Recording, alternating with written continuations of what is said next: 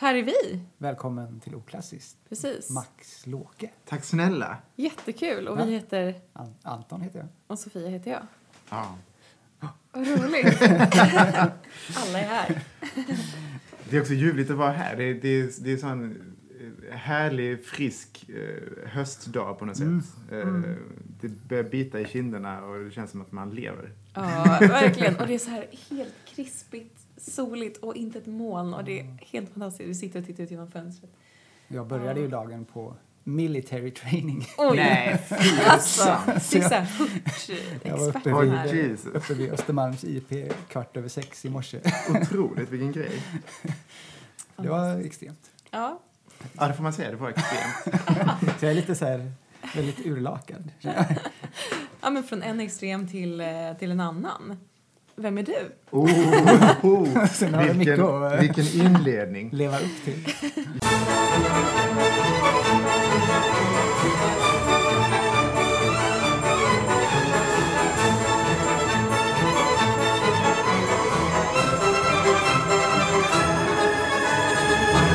Jag är ju eh, byråkrat i musiklivet. Okej, Eh, vad innebär det? Ja, precis. Men det, det trodde jag inte när jag startade min utbildningsbana sådär. Eh, Jag sitter som producent på Kungliga Musikaliska Akademin. Eh, Och så är jag också verksamhetsledare för tankesmedjan Unga tankar och musik. eh, Som är, kan man säga, Musikaliska Akademins ungdomsförbund. Vi ska arbeta för ett bättre musikliv i framtiden, är tanken. Mm. Och jag eh, har ju min bakgrund eh, i den klassiska musiken. Eh, jag pluggade klassisk klarinett eh, och skulle bli bäst i världen på det tills jag insåg att det blir jag inte. det finns Som andra, av oss. precis. Ja. Nej, men det finns andra som ska bli bäst i världen och Ja. eh, de vill jag gärna eh, jobba med och promota Mm, ja. och, och skapa sammanhang för och sådär. Eh, för det brinner jag faktiskt mycket mer för Ja. än att eh, lira eller kanske till och med själva substansen i musiken. Men det kan vi komma in på lite senare kanske. Mm. Men eh, eh, jag började som så många i den kommunala musikskolan Mhm. hemma i Karlshamn. Ja. Eh, och sen så gick jag en ganska kringlig och, och eh, konstig väg fram. Jag, jag pluggade restaurangskola och, och Mm. blev kock. Mm. Eh, och sen så gjorde jag lumpen i militärmusiken, Arméns musikkår Mm. här i Stockholm. Eh, ett år, det var fantastiskt. Man, man fick göra 120 konserter den där sommarsäsongen. Och, och just det året hade också anställts nya eh, instruktörer på Arméns musikkår som, som eh, funkade som våra lärare och som satt med och repade med oss på alla rep och som spelade på alla konserter. Ehm, och äh, det var ju, det var fantastiskt. Och där känns det som att jag började öva plötsligt. Okej. Eh, Jag fick liksom lära mig öva i militären. Mm. Ehm, De har väl ganska bra drill. Ja, jo, men, men det var ju också en, en, en gammal värnpliktstradition. Ja. Eh, där man övade bara i grupp. Liksom. Mm. Eller man, det var väldigt mycket rep och det var, ja. Så, sådär. Mm. Så, så att, men, i och med att de här, de här eh, yrkesmusikerna då hade anställts i den orkestern eh, så, så kom det också in lite nya rutiner. Och man, vi- man fick sin privata lärare där, eller sin enskilda lärare. Och, och eh, då fick jag liksom upp ögonen för att det går att öva Mm. själv och bli Mm. bättre ganska Mm. snabbt. Mm. Sådär. Ehm, och sen så sökte jag Musikhögskolan i Stockholm och kom inte in. Tack och lov. Det var, jag hade så mycket kvar att, att bli bättre på. Mm. Ehm, Så jag sökte folkhögskola istället och gjorde två år folkhögskola i Helsingborg. På Sundsgården, denna fantastiska plats. Mm. En, en, eh, eh, ja, det, är en, det är en gammal eh, sån här riktig folkhögskola, folkhögskola Ja. som Mhm. ligger med utsikt över Öresund och man, Oj, man bara ägnar all, all vaken tid åt att, att eh, lira och umgås med, med de, de andra som är inskrivna på skolan. Och sådär. Mm. Fått en flashback. Ja, så mycket flashbacks. Det är säkert många av oss som har Ja. gått igenom den. Mm. Eh, och så blev jag bättre och bättre och så sökte jag igen. Då sökte jag till alla möjliga skolor eh, Mm. överallt och så kom jag in på nästan allihop. Köpenhamn och Göteborg och Stockholm och sådär. Fantastiskt. Eh, och så valde jag att gå i Stockholm. Och där gick jag mina tre eh, kandidatår. Eh, och sen, eh, och där nå- någonstans så insåg jag att, att eh, det är inte just det här spåret jag ska göra. Mhm. Ehm, Blev du drabbad eller var det en chock? Eller var det så skönt att känna att nej, Ja, men det var ju ett jättestort identitetsbrott såklart. I den här kulturen, i den klassiska kulturen som är ganska så stark så, så finns det ju en på något sätt inneboende hierarki. Mm. Att eh, i, i första skedet ska man bli solist. yes. Mm. I andra skedet, eh, jag spelade ju klassisk klarinett, så ska man då bli orkestermusiker med fast tjänst i någon av de fina Mm. stora orkestrarna. Så traskar man neråt till, de mindre orkestrarna. Eh, eh, lyckas man inte med det så, så eh, blir man frilansare i orkestervärlden. Mm. Eh, men då har man inte riktigt lyckats inom cit- Nej. citattecken Mm. på Det något sätt. bara om prestige, inte vad man vill. Precis. Liksom. Eller trivs Eh, och när jag, när jag kände att jag... Om jag skulle bli riktigt sådär bra så att jag skulle kunna vinna ett av jobben i, i någon av, av Mm. orkestrarna i det här landet så skulle jag behöva öva lika mycket till i åtta år. Mm. liksom. Alltså, eller det känd- det kändes så. vad oskönt att bara känna det att jag Ja. måste verkligen ägna hela mitt liv åt det här. Ja, men eller det precis. är ju så med musik, tänker jag på ett sätt. Om man verkligen, eller med vad som helst, vill man verkligen bli bra så måste Mm. man verkligen lägga ner varje sekund. Ja, jo men verkligen. Och, och samtidigt så, så är jag ju så på något sätt tacksam och eh, imponerad av alla som gör det. Ja, Som också eh, liksom väljer att eh, sätta på sig skygglappar och bara suga ut det som Mm. är det allra bästa från Musikhögskolan och, Mm. och liksom tillgodoräkna sig det och, och bli sådär helt ekvilibristisk och Mm. supertalang eller skicklig Mm. eh, på sitt instrument eller sitt fack. Ehm, Men det är ju svårt att, att ut, eller att det är ju lätt att ha den inställningen att man sätter på skygglapparna innan man behöver försörja sig själv. Mm. Så var det för mig i alla fall. För då hade jag jättelätt för det. Och sen när jag hade gått klart musikhögskolan då, och, och, och gick ett uh, utbytesår utomlands, då efter två veckor där i Österrike så tänkte jag att jag vill nog inte liksom, eller jag känner mig inte redo att frilansa Mm. och jag vill nog inte riktigt det här. Nej. Så då, då valde jag mellan kyrkomusik och pedagog och valde Ah. kyrkomusik. Men eh, för då, Efter att du hade spelat piano då? mm, Just i det. tio år. Just liksom. det. För då är det ju svårt, det är svårt att känna att ja, men jag, jag borde börja försörja mig nu. Men Mm. jag eh, sätter på mig skygglapparna och det, det, det finns liksom inte den möjligheten riktigt. Nej, just det. Nej, men det där är ju, det där är ju eh, verkligen delat. Alltså jag, jag, jag menar snarare skygglappar som är att man, att man får, har, lyckas fokusera trots att det är massa distraktioner på skolan Mm. eller på, i den miljö man är. Eller privat, istället för att gå på bio så övar man. Ja, liksom. precis. Mm. Eh, Och för mig blev det som att min stora tröst när jag gick på musikhögskolan det var att musiklivet är stort. att Mm. musiklivet har, behöver eh, instrumentalister och eh, eh, utövare på alla nivåer på något Mm. sätt. Att, att det behövs... Eh, och, jag, och egentligen så vill jag sluta snacka om nivåer överhuvudtaget. Mm. Mm. För att det handlar bara om att det behövs folk som är på rätt plats Mm. i hela musiklivet egentligen. Mm. Att det behövs de som är Alla Eh, funktioner. Ja, att de Ja. har möjligheten att tända gnistan för de Mm. allra yngsta och, och hålla den gnistan vid liv, vilket ju är Mm. det svåraste som finns. Mm. Eh, och att det behövs folk som eh, eh, åker runt med, med en liten turnébuss och spelar liksom, barnföreställningar på, Mm. i gymnasieskolornas eh, hallar eller i liksom, Mm. gympasalar ute på landsbygden.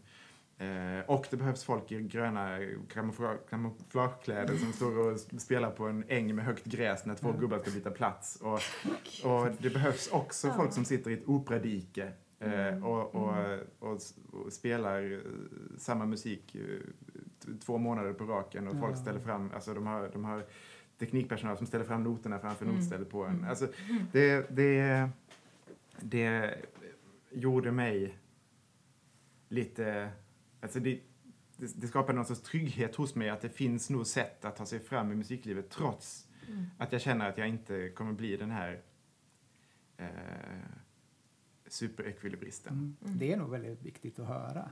Ja. För det är, det, är, det är ju som du säger, man, alla siktar mot den där punkten längst upp när man Mm. går. Eller så kanske inte är, men min upplevelse av gymnasiet och musikskolan var att man... Och det är ju bra att alla siktar högt. Jo, men så- man blir drillad i att det finns ett mål och ett Ja. alena. Det är inte så här, ja men du skulle passa för det här. Utan Nej, så här, nej du är sämre än vad den här är på det här. Jaha. Och men- det blev jag ja. lite, det blev jag lite så här konfunderad över när jag gick på musikskolan. Att så här, varför lär inte vi oss typ brukspiano? Mm. Jag, jag kunde knappt ackord Mm. förrän jag hade gått ut, förrän jag hade börjat på kyrkomusiker Exakt, efter ja, pianoutbildningen. Och varför lär man sig inte det? Liksom, det finns ju en enorm, okej, det finns ingen enorm arbetsmarknad men den blir ju enormt mycket större om man, om man lär sig spela olika stilar. Mm. Ja, verkligen. Ja, Men det, och det finns ju något, något väldigt dubbelt i det här om vi nu ska traska in på spåret utbildningar som vi skulle kunna hålla på med i Mm. två dygn. Ehm, ehm, så, så finns det ju någonting eh, dubbelt i det tycker jag med att man ju, alltså musiklivet förväntar sig ju att vi ska få ut de allra bästa, Mm. alltså toppmusiker inom vårt lilla smala, smala fack. Mm. Även om det är alltså, klassiskt eller folkmusik eller jazz eller musik och media eller vad det nu kan handla om. Eh, eller rockmusik eller studiomusik eller så. Så måste man ju bli skit, skitbra på det, man, det smala facket man, man pysslar med. Men musiklivet ser ju annorlunda ut nu än det gjorde för 30-40 år sedan. Eh, och jag tycker att, alltså jag är helt övertygad om att om vi hade utsatts mer för folk som pluggade andra genrer än vi själva gjorde Mm. när vi gick på musikhögskolan så hade ju då våra eh, kontaktnät ökat med 100 procent. Mm. Mm. Alltså, för det, det handlar på något sätt om det mycket tycker jag. Att, att musikhögskolan är ju dels en hantverksutbildning Mm. men också en kontaktyta för Mm. framtidens eh, professionella liv. Liksom. Ja. Alltså att, att alla, det är så otroligt många av dem som jag jobbar dagligdags med nu och som jag eh, frågar om råd eller som, som jag eh, går och lyssnar på eller som jag spelar tillsammans med är ju de jag pluggade med på Mm. musikhögskolan. Mm. Eh, och hade vi då bara några gånger under utbildningen eh, gjort projekt, seriösa projekt, alltså eh, på riktigt, Mm.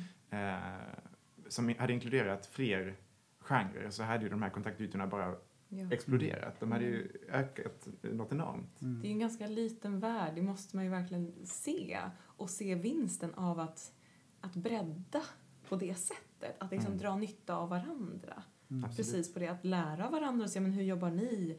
Aha, hur funkar det här och det här? Att man också lyckas då kanske tänka nytt. Eller man kan som sagt göra både konserter och liksom projekt och så vidare gränsöverskridande. gränsöverskridande.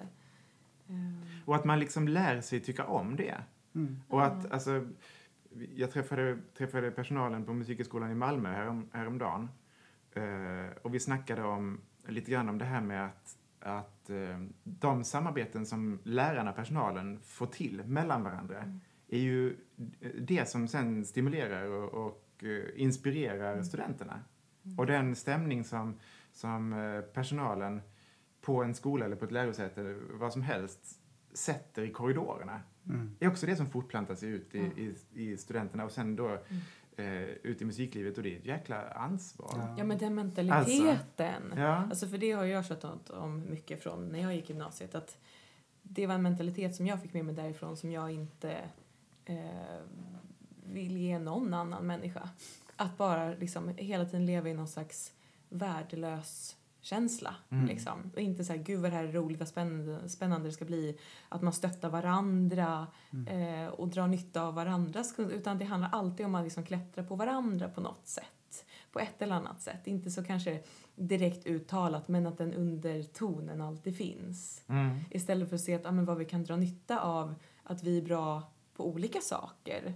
Och sen ibland så, nej men man kanske inte håller måttet. Mm. Och då får man öva mer. Eller så är det kanske inte det man ska göra. Men det är inte ett personligt nederlag. Eller så här, det handlar inte om ens identitet. Men det är så många av de där sakerna när man är just ung som verkligen sätter sig i en så vansinnigt hårt. Mm. Och så mycket förtar det här med, med glädjen och som du sa att, amen, att hålla den här gnistan vid liv, att det är det svåraste. Precis. Och det handlar ju om vad man får med sig. Är det roligt eller är det bara nej det är så här livet ser ut i den riktiga klassiska världen Mm. eller utanför skolan och man bara well, jag vet inte det riktigt. Jag menar, nu ska man inte vara kanske super eh, eh, svart och vit. Liksom, det är klart att det finns mycket i, som är bra i det också, att man lär sig, som vi har pratat om förut, där med, att, men, ja, med metodik och ja, men man måste liksom hänge sig. Det går inte Mm. bara att glida in och tro att man ska få någonting utan att investera.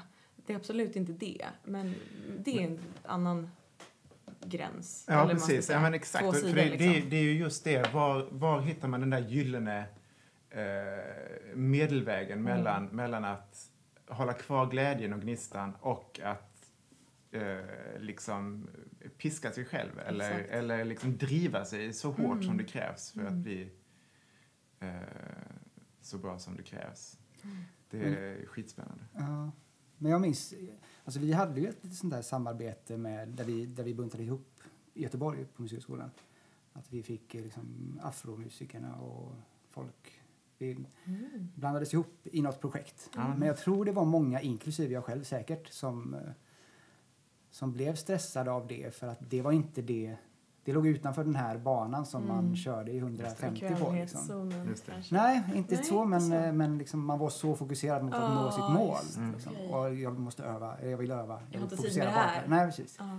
För det var ett litet sidospår som jag tror inte man såg att det skulle leda till någonstans mer än att det Mm. var en kurs som behövde avklaras. Mm. Och det handlade om att den, in, alltså den, den bilden av den klassiska världen som vi fick, eller som man gav sig själv, var ju att det finns bara en sak. Mm. Mm. Och det är liksom att st- stå där uppe på scenen och, och spela piano. Mm. Men eh, kanske om utbildningarna, eller man själv, hade varit bättre på att liksom se vilka andra möjligheter det finns om man samarbetar med andra stilar. Mm. Och det har ju egentligen att det som behövs är väl att man ser att sådana saker görs. Ja, Ja, att såna, och, och, och att ens förebilder, alltså ens närmsta förebilder eh, så. pratar gott om det. Ja, Exakt, och sätt. tycker det är Alltså, roligt själva ja. och Ja. inspirerar och så att det här är så viktigt för att. Precis, Ja. precis. Och, och det handlar ju, tycker jag, en, en grundsyn i att musiklivet är mycket bredare Mm. än det har varit. Ehm, och att, att ehm, eh, ska man ut där och, och eh, försörja sig och överleva så, så krävs det en bredd och en nyfikenhet och sådär som, som ehm, måste planteras någonstans. Mm. Eh, och varför inte också på en musikhögskola? Mm.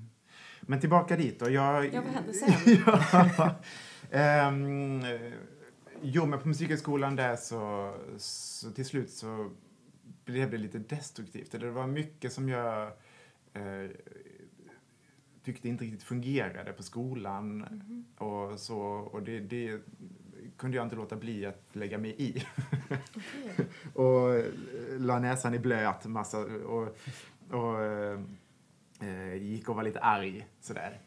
Ehm, och så till den milda grad att det liksom gick ut över mitt övande. Jag, Mm. jag la mer fokus på andra Mm. saker än på att bli bäst i världen på klarinett. Mm. Eh, så till slut så eh, gick det så långt att jag kunde liksom inte tänka mig själv att stå i en, en provspelning till ett masterprogram eh, Mm. på klassisk klarinett utan jag, jag behövde hitta andra, andra vägar. Och då dök det upp en möjlighet på, på Musikaliska akademin. De, de eh, eh, behövde hjälp med stipendiehanteringen. Mhm. Eh, De har ju ett, ett, Musikaliska akademin har ett jättestort, fantastiskt stipendieprogram. Mm. Men de utlyser ehm, stipendier och delar ut i runda slängar 400 stipendier varje år. Mm. Eh, fortfarande, det är fantastiskt. Ehm, men där fick jag in en liten fot och sen så ökade den där tjänsten och när min företrädare eh, hade lärt mig allt hon kunde eh, så var det dags för henne att gå i pension och då eh, tog jag sen över den tjänsten helt Mm. enkelt. Eh, och fortsatte att frilansa lite grann samtidigt och spelade Mm. ganska mycket i, i militärorkestrarna och spelade en del i Stockholms läns blåsensymfoniker, Mm. eller blåsensymfonikerna här i Stockholm.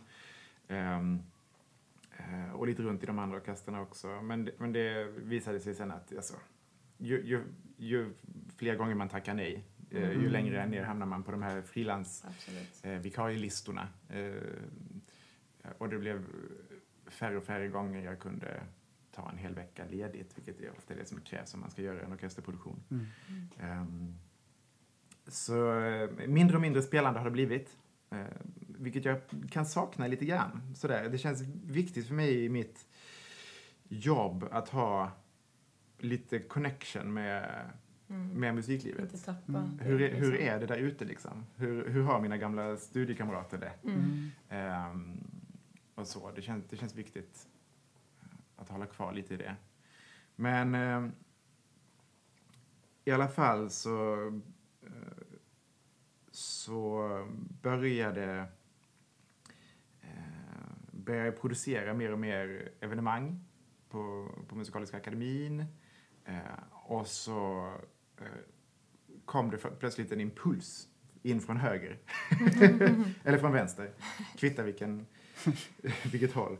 Ehm, det fanns en, en eh, ung akademi i vetenskapssvängen.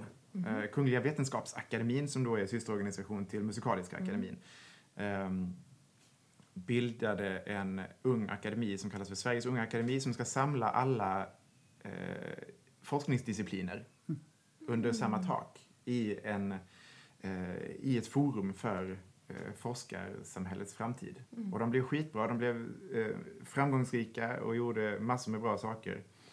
Eh, och han som då var ständig sek- sek- sekreterare på Musikaliska akademin, Mm. han heter Thomas Lönndahl, han, han eh, eh, tyckte att det här måste vi försöka översätta till musiklivet. Mm. Eh, och då föddes liksom det första embryot till det som sen kommer att bli Unga tankar om musik. Eh, vi kallar oss inte för Unga Akademi, för i, i musiklivet så låter Unga Akademi som en musikskola Mm. av något slag, och det är vi ju inte. Eh, utan vi kallar oss för Tankesmedja. Eh, tankesmedjan Unga tankar om musik. Och det är lite grann i brist på bättre ord. Mm. Eh, Men, men det, för vi är ju inte partipolitiska och vi företräder, företräder inte näringslivet eller någon annan. Utan vi, vi har som, som enda stora mål egentligen att jobba för ett bättre musikliv i framtiden. Ehm, Okej, och hur går det till? Eller liksom, vad, vad ser ni? Vad är det på gång? Eller vad, hur länge har ni hållit på? Eller Ja, alltså vi invigde oss själva i november 2016. Okej. Eh, 17, 18, 93 år. Mm. Gisses. Ja. Tiden går snabbt. Men tänker du, har ni någon liksom tanke om var ni började, vad ni ville då, vad som har hänt sedan dess, vart ni är på väg, hur musiklivet har sett ut under tiden? Ja, eh, absolut. Alltså vi, det, det som slog oss först, alltså vi, den här tankesmedjan funkar så att vi väljer in tio nya medlemmar om året. Just det. Eh, och så är man medlem i fyra år.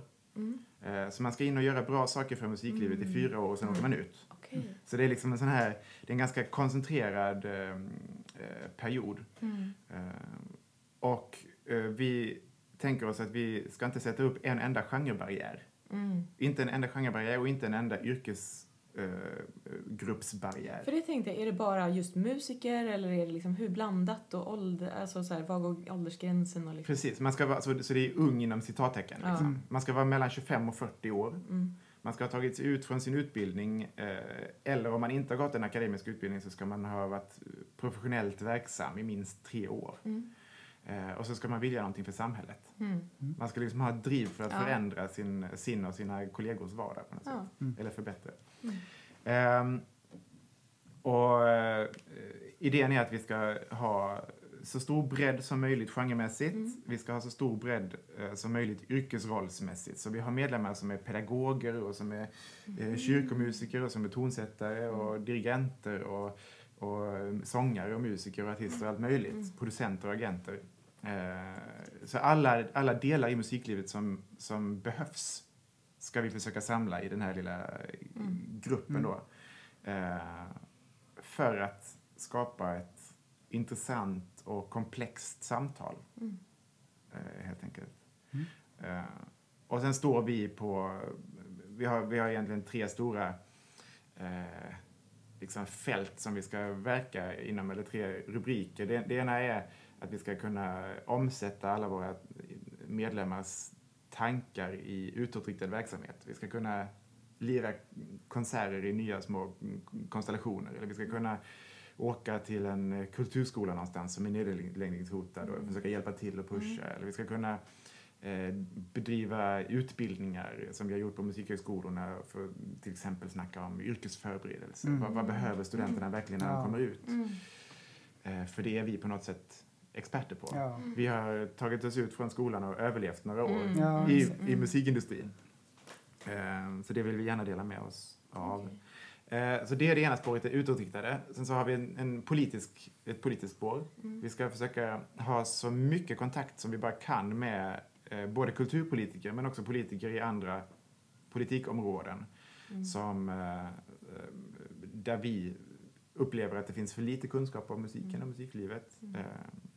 Och där vi tycker att vi kan påverka. Eller vi behöver också lära oss om, om det politiska systemet mm. för att överhuvudtaget kunna påverka det. Mm. Mm. Och sen så är det det tredje spåret då, som är mer navelskådande. Mm. Eh, medlemmarna ska, ska utvecklas på sitt medlemskap. Mm. De ska eh, helt enkelt bli klokare musiklivsmedborgare, mm. eller vad man kan kalla det. Eh, eh, både men också, också samhälls nyttigt, nyttigt mm. engagerat. Eh, de ska eh, ha en kanal för att kunna få ut sina tankar eller visioner. Mm. Mm. Och vad är er spaning liksom? Hur, ja. av musiklivet? Vad... Till att börja med tycker jag att spaningen är att uh, vi tror att musiklivet är så litet. Mm. Vi tror att musiklivet är som en liten ankdamm där alla känner alla. Uh, men så är det verkligen inte. Det är, när vi valde in våra första 16 medlemmar Eh, då i november 2016 så insåg vi att majoriteten av de som var invalda hade aldrig någonsin träffats. Mm. Vilket ju bara det tycker jag legitimerar hela grejen. Mm. mm. Fantastiskt. Mm. Och att vi då helt enkelt tvingar, alltså vi äh, ser till så att, mm. så att äh, äh, människor som aldrig någonsin skulle ha träffats annars mm. får umgås och jobbat tillsammans i fyra år. Mm. Det är ju svincoolt. Så det var en första spaning. Och sen så tycker jag att den här resan är ju bara helt fantastisk för att vi, det känns som att vi lär oss ett nytt språk. Mm. Vi lär oss att prata med varandra på ett sätt som jag aldrig varit med om tidigare. Uh, där vi försöker skapa en, en känsla av total uh, respekt för varandras kompetensområden på något mm. sätt. Att en, en folkmusiker, och en jazzmusiker, och en klassisk musiker och en eh, producent eller agent eller dirigent. All, alla har vi våra olika otvivelaktigt jättehöga kompetensnivåer. Mm. Eh, och alla genrer är generellt bra på vissa saker och mm. dåliga på vissa saker. Okay. Eh, och min bild av, av eh, de styrkorna och svagheterna är att de faktiskt kompletterar varandra. Mm. Alltså att klassiska musikens svagheter i förhållande till folkmusikens styrkor på något sätt eh, eh, eh, helt enkelt kompletterar varandra. Och vad gör man av det? Eh, ja, då är ju idén att, att i den här tankesmedjan så ska vi helt enkelt pyssla med ömsesidigt lärande. Mm. Så mycket vi bara kan. Vi ska gå in med så Eh, öppet sinne som möjligt och så nyfiken hållning som möjligt. Och försöka lära oss och inspireras av varandra. Mm. Uh, för att då bli, bli klokare för framtiden. Mm.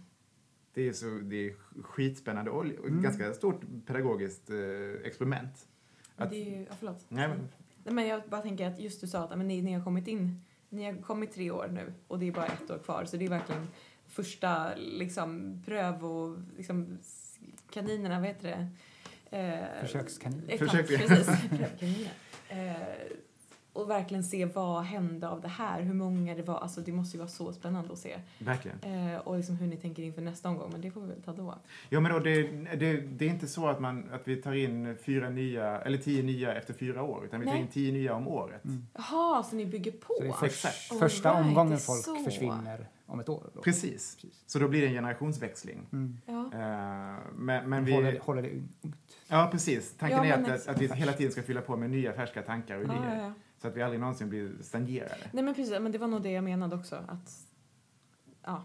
Precis. Mm. Nej, men så det, det, är ju, det är ju skitspännande. Mm. Och, och det känns som att varje år när vi tar in nya medlemmar Mm. så är jag så nervös. ja. Mm. Alltså jag håller på och, och krevera. För att det kan ju hända vad som helst när det Ja, kommer men in nya människor i en grupp. Ja, Inte precis. bara kompetens och yrkesmässigt och så vidare om genre, utan också just personligt. Exakt. Vilka är de här individerna liksom? Precis. Kommer det clincha och kommer det bidra? Om det blir så. Exakt. Men det, men det har också visat sig vara det bästa. Alltså det har varit en sån injektion. Mm. eh, eh, Står ju aldrig still. Nej, precis. Och, och det handlar om att aldrig bli för trygg Nej. Nej. i den här Nej. gruppen och konstellationen utan hela tiden få nya impulser. Mm. Det är skitspännande. Och, och när, när medlemmarna plötsligt eh, börjar spela med varandra Mm. så händer det också grejer. Så sjukt spännande. Vi, vi hade en konsert i somras där eh, tre av våra medlemmar, eller vi har haft två somrar på raken där vi har satt ihop små trios. Ja. Eh, så nu i somras så spelade Emilia Amper, spelar nyckelharpa, eh, Korani. eh, Jakob Korani, eh, cell, cellist, klassisk cellist och eh, Lisa Groterus eh, som är jazzklarinettist Mm. eh, spelade tillsammans. Eh, och det blir ju, de, då möts de eh, med, med helt olika ingångar Mm. och eh, ska skapa musik som liksom ligger någonstans som minsta gemensamma nämnare dem Mm. emellan. Mm. Eh, och när de då träffas med ömsesidig respekt Mm. för varandra Mm. så händer det någonting sjukt spännande. Mm. Och någonting som liksom är helt utanför deras vanliga eh, eh, ramar och Mm. com- comfort zone. Eh, och någonting som tar mycket mer tid än det skulle gjort annars. Mm. Eh, vissa av dem eh, kör eh, totalt gehörsbaserad eh, inlärning. Mm, vissa av dem kan inte lira utan noter. Nej. Alltså, och bara den Mm. clashen är någonting man måste övervinna helt Ja. enkelt. Men vad blev deras uppdrag? det, var, det, var att sätta samman en konsert. sätta samman? Mm. så här. Rakt upp och ner. Ja. Men utifrån det fenomen som har uppstått i den här gruppen Mm. helt enkelt. Mm. Så utom Unga tankar och musik ska, ska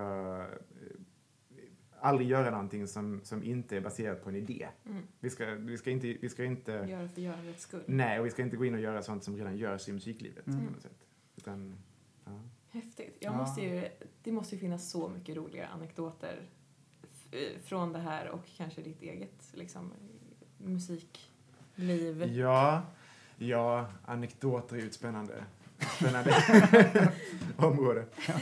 Nej, men det, det, det, finns, det är klart, och hela, hela den här resan fram hit som har varit ganska krokig är ju, är ju spännande. Liksom allt från eh, min restaurangperiod där, där eh, elaka kockar slängde slevar och grytor efter mig Nej, kast, kallade mig fula könsord. Och, eh, till till eh, eh, militärmusiken som är också en helt enormt spännande miljö. Mm. var det som vi, vi hade, när jag gjorde lumpen så låg vi förlagda på Karlbergs slott, Mm. här borta, militärhögskolan.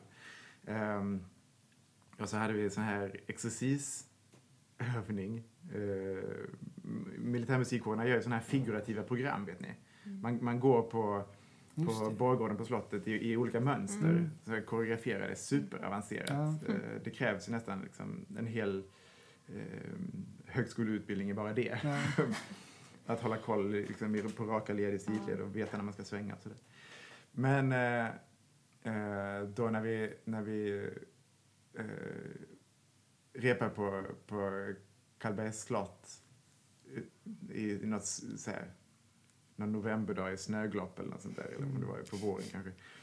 Eh, så plötsligt så, så marscherar man framåt liksom och så, och, och så skulle, tog jag upp klarinetten och skulle börja spela och då var halva klarinetten borta.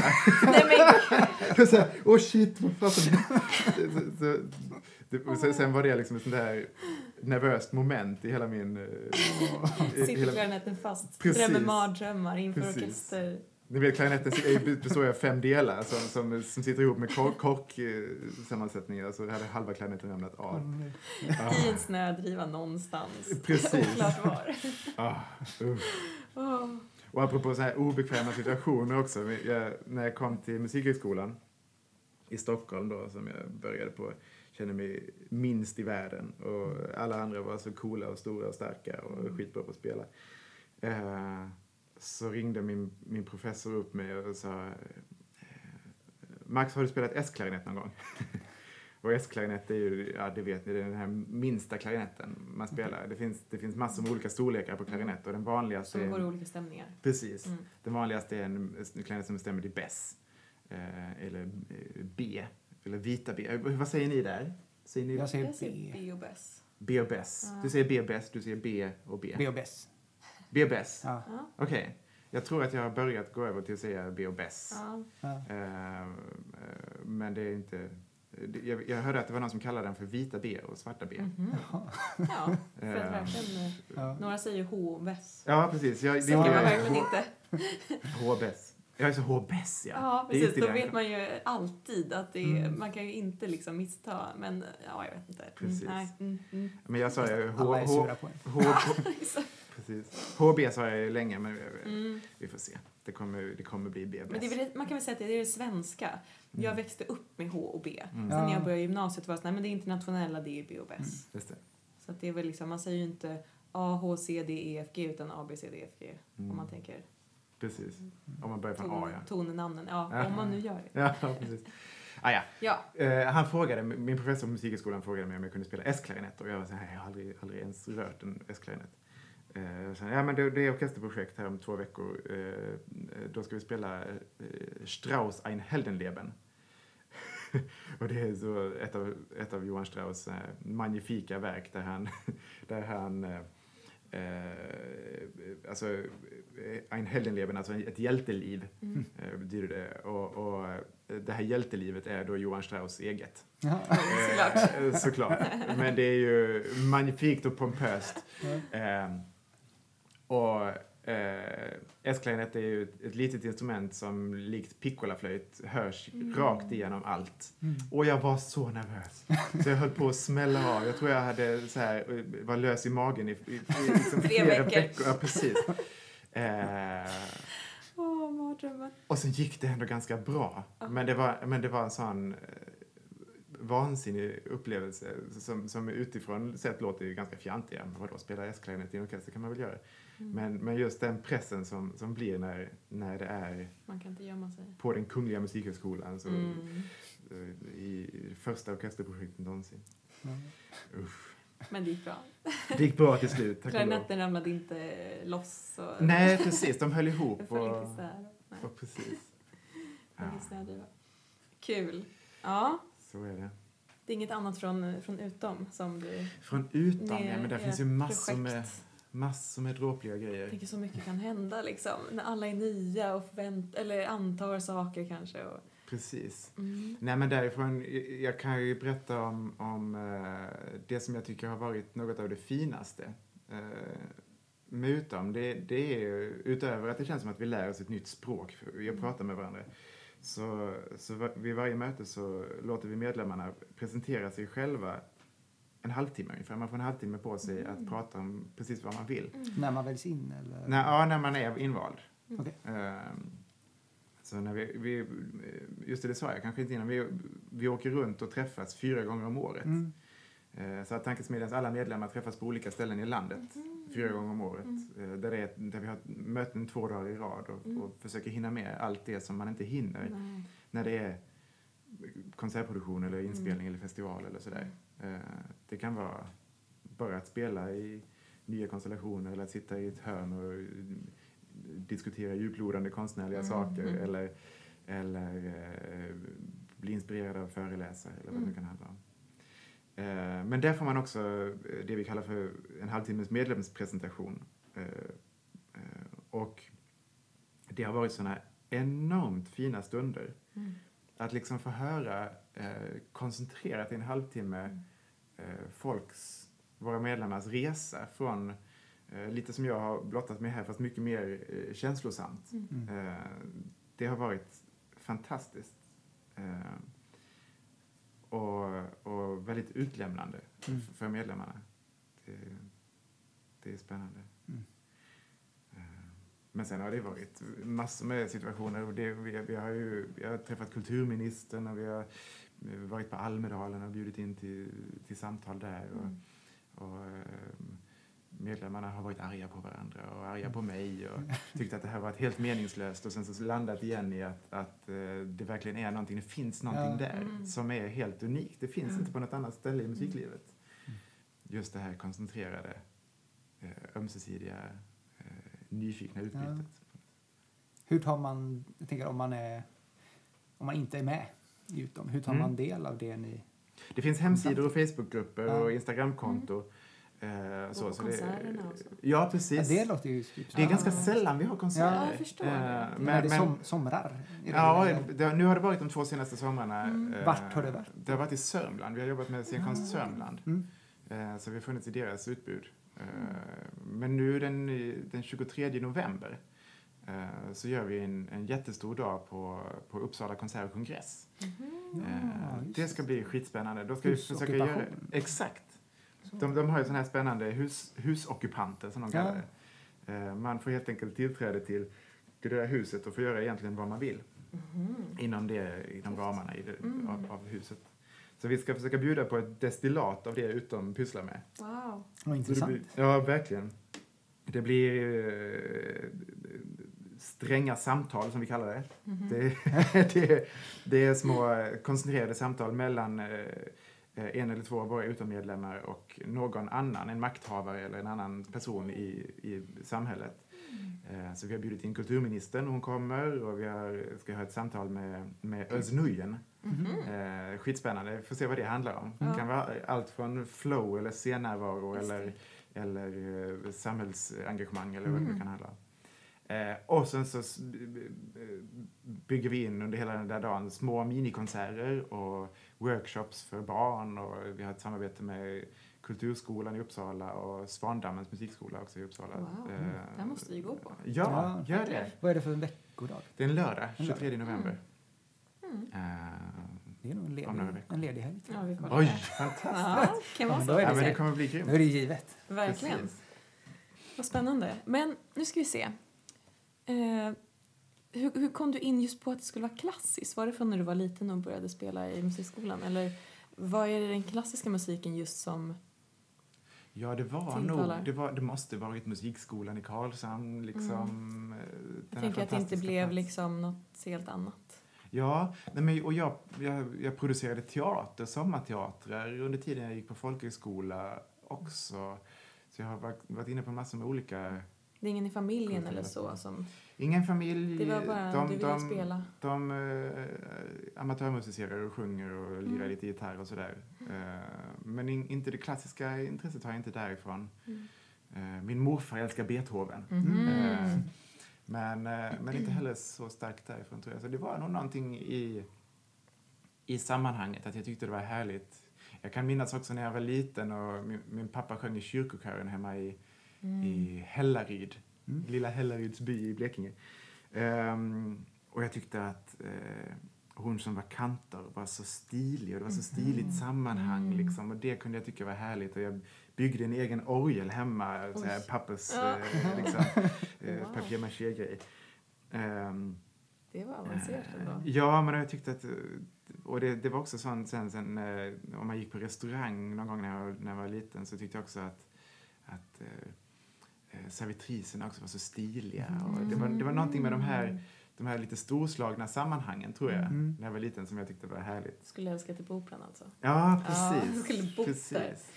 Ehm, så, och det har nog levt kvar hos mig att, jag, att det, jag, jag tycker att det är härligt med att åstadkomma de här sammanhangen för, för mina kollegor i musiklivet. Mm. Mm. Eh, antingen om det handlar om ett gott samtalsklimat eller om det handlar om ehm, Gränslandet-produktionen som vi, nu, nu, det har ni säkert snackat om i tidigare poddar Mm. kanske, den här stora fantastiska festivalen som vi gör på under Skanstullsbron i Stockholm. Mm. Eh, där vi samlar ihop eh, 70 manna orkester i somras och, Mm. och eh, allt vad det innebär. Men att producera det sammanhanget, det är också det är som Det är eh, vitamininjektion för mig. Ja. Då vill, får vi väl nästan hoppa direkt ner i småbrotten. Från det. ner i träsket. Ja, småbrott. Ut, utöver att Lite jag... sådär preskriberade brukar vi säga. Ja, precis. Utöver att jag i lumpen stal klarinettrör lite extra. För att, det verkligen ja, det, det var lite harmlöst. Ja, men jag har varit så jäkla laglydig alltså. Mm. Jag, det är klart att jag har såna här liksom, eh, jag har kört bil för snabbt och sånt där. Eh, När du var barn. cy, cy, cy, cyklat, cyklat mot rött. Nej, men, eh, jag har sån, jag, men jag har också ett sånt starkt minne eh, av Du får hitta på någon Ja. liten... Ja, precis. Nej, men det var, jag, jag jobbade eh, någon sommar på Stadsfestivalen i Karlshamn, Östersjöfestivalen, eh, med att hjälpa till att sälja frukt i något stånd någonstans. Eh, och så, skulle, så behövde vi små såna här pappersgodispåsar och kunna lägga eh, kanske körsbär i eller något sånt där. Mm. Eh, och så kom jag på, ja men de har ju det nere på godisaffären. Så, så stack jag dit och så tog jag en lunta sådana eh, påsar. För jag tänkte, ja men det kostar väl ingenting. Eller vad så.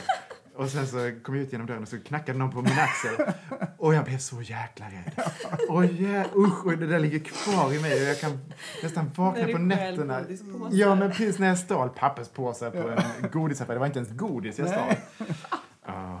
Ja, men jag har fortfarande så här, Ja. varje gång jag går ut genom sån här, eh, vad heter det, klädaffärer, de här eh, Ja, bågarna. Beepers-grejerna För jag har liksom. gått ut en gång, gick ut och så pep det. Ja, just det. Och det var jag och en till kille som gick Mm. ut samtidigt. Mm. Och, men de skickade iväg den andra killen Mhm. och letade igenom min väska. För Ah. jag såg ut som ett troll med långt skägg och dreadlocks och grejer. Och flätor. Men det var ju inte jag som hade tagit något. Men så nu är jag fortfarande så här, jag bara väntar på att det ska börja pipa. Så, har jag tagit något? Har jag tagit någonting? Liksom. Och lagt ner i fickan och glömt av det. Just det. Ja, precis. Ah, Nej, så värre småbrott än så där eh, har jag nog inte. Nej, jag förstår. Det finns ju sådana människor också faktiskt. Ja. Men din starkaste musikaliska upplevelse, finns det en sån? Ja, Det det, finns finns, många, många, sådana såklart. Eh,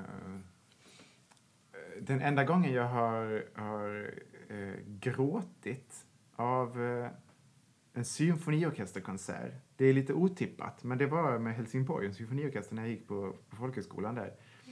Och de spelade Camille Saint-Saëns orgelkonsert.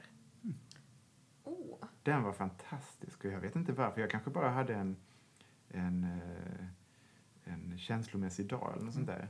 Men då, då drabbas jag stenhårt. häftigt. Ehm, inte det samma som det här eh, eh, som är introt till Babe-filmen? det är ingen aning. Kanske det. För det är ju en, alltså en sensa, fantastisk typ eh, orgel mö, mö, mö i c-moll eller vad det kan vara. Mhm. Som är precis det temat som är helt fantastiskt. Okej. Det kanske inte är samma, men eh, jag bara lyssna tänka på. det. Ja. För den är så vansinnigt bra alltså. Och annars tycker jag nog på något sätt att jag har upplevt de starkaste musikaliska upplevelserna när jag själv har stått i en kör eller när jag själv har, har Mm. spelat musiken. Eh, och kanske också möjligen efteråt när jag hör en orkester spela den musiken som jag själv har spelat Mm. och kan så bra. Man har en sån emotionell eh, koppling till det. Precis. Men, men jag kan också få såna eh, enormt eh, härliga upplevelser av, av eh, eh, liksom, folkmusik. Alltså jag, jag, Mm. jag har någon känsla, eller någon gång kom jag ut som en, som en bruksmusikälskare. Ja. Eh, jag är ju skolad i att, att eh, lära mig tycka om eh, långa romantiska linjer och, Mm. och sådär. Mm. Men och, och, och det här med finmusik och fulmusik och finkultur och fulkultur Mm. och sånt där. Eh, dessa fjantiga begrepp Ja. eh, som, eh, som jag tycker egentligen är helt inaktuella Mm. och som bara inte borde finnas. Ehm, men de ligger ju ändå kvar som någon sorts stigma. Jag, jag, jag blir helt varm i hjärtat av eh, allt ifrån swing Mm. till dansband, Mm. till militärmarsch, Ja. eh, till slängpolska. Det är kanske själva Eh. essensen som är det viktiga och inte just genren då? Kanske, eller den korta strukturen på musiken. Mm. Liksom, eller att den är gjord för att röra sig till. Mm. Eller så. Ah, ja. Jag kanske är en lite mer primitiv människa än, de som, än de som uppskattar Wagner och, och de här långa Dansperson. romantiska verken. Eh, jag har också dansat Lindy Hop, jag tycker det är skithärligt. Så. Eh, jag, jag, jag kan eh, oändligt många dansbandsteman. Oj. Dansbandslåtar. Det är nog typ det enda som jag har lite svårt för. Det är nice att dansa till, men just att sitta och lyssna på det, då får jag typ spader tror jag. Ja, nej men det slår säkert massa an, massa så här eh, strängar ut till, till, till landsbygden där Ja. jag växte upp eh, Mm. i skogarna i Blekinge. Röster. Ja, precis. Häftigt. Precis. Shit. Men också att det är så lättillgängligt. Det är bara, det är bara, den bara är där. Ja, ja, Och den är, jag. gjord, den är gjord för att den ska gå att dansa till och den är gjord för att man ska Komma vara feel den. good och att man ska komma ihåg Ja. den. Ja, precis. Ja, men det är nog samma med, för mig med Evert Taube. Ja. För det, är nog, det insåg jag, när jag, jag vet inte om vi har pratat om våra starkaste musikaliska upplevelser. Jag inte. Men jag, när, jag, när, jag så här bara, när vi satt här så tänkte jag ja, men det måste ju vara någon klassisk musik. Mm. Tänkte jag. Men så kom jag på nu att jag för typ tre år sedan skulle spela på en begravning. Mm. Och så fick jag mm, ett önskemål om att sjunga vad heter den? Kärleken och vinden av Mm. Evert Taube. Och så, jag var lite så här halvutbränd den hösten för jag jobbade på ett lager samtidigt som jag frilansade som kyrkomusiker. Eller som pianist, nej vad var det? Jo, kyrkomusiker, Mm. precis.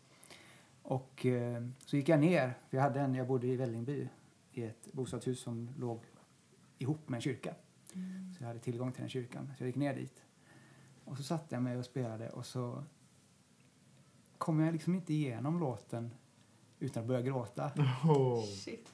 För texten är så himla brutal.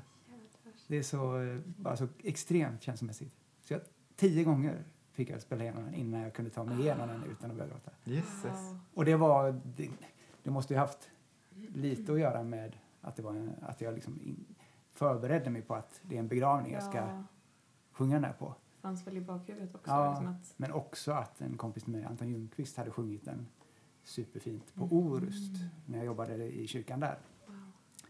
Och hela den Orustvistelsen var ju lite liksom väldigt sammankopplad med ensamhet Mm. och att bo ute på landet och inte känna någon där. Problemet med den är att det finns, finns ingen bra inspelning.